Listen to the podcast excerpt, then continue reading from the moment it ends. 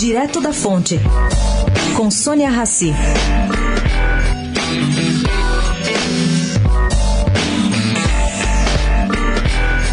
Gente, há um mês do desfile de carnaval no Rio, Marcelo Crivella ainda não decidiu se irá ao sambódromo.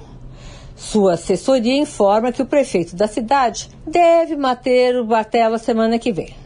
Evangélico Crivella não apareceu nas comemorações do ano passado, gerando fortes críticas. Por outro lado, adivinha quem vai para lá? Bom, João Dória já confirmou presença.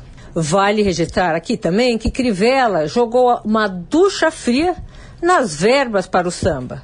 Em dezembro, ele anunciou corte de 50% na subvenção para as escolas de samba do grupo especial. O dinheiro caiu de 24 milhões para 12 milhões. Tem gente dizendo, por causa disso, que quem não tem samba no pé, bom prefeito não é. Sônia Raci, direto da fonte para a Rádio Eldorado.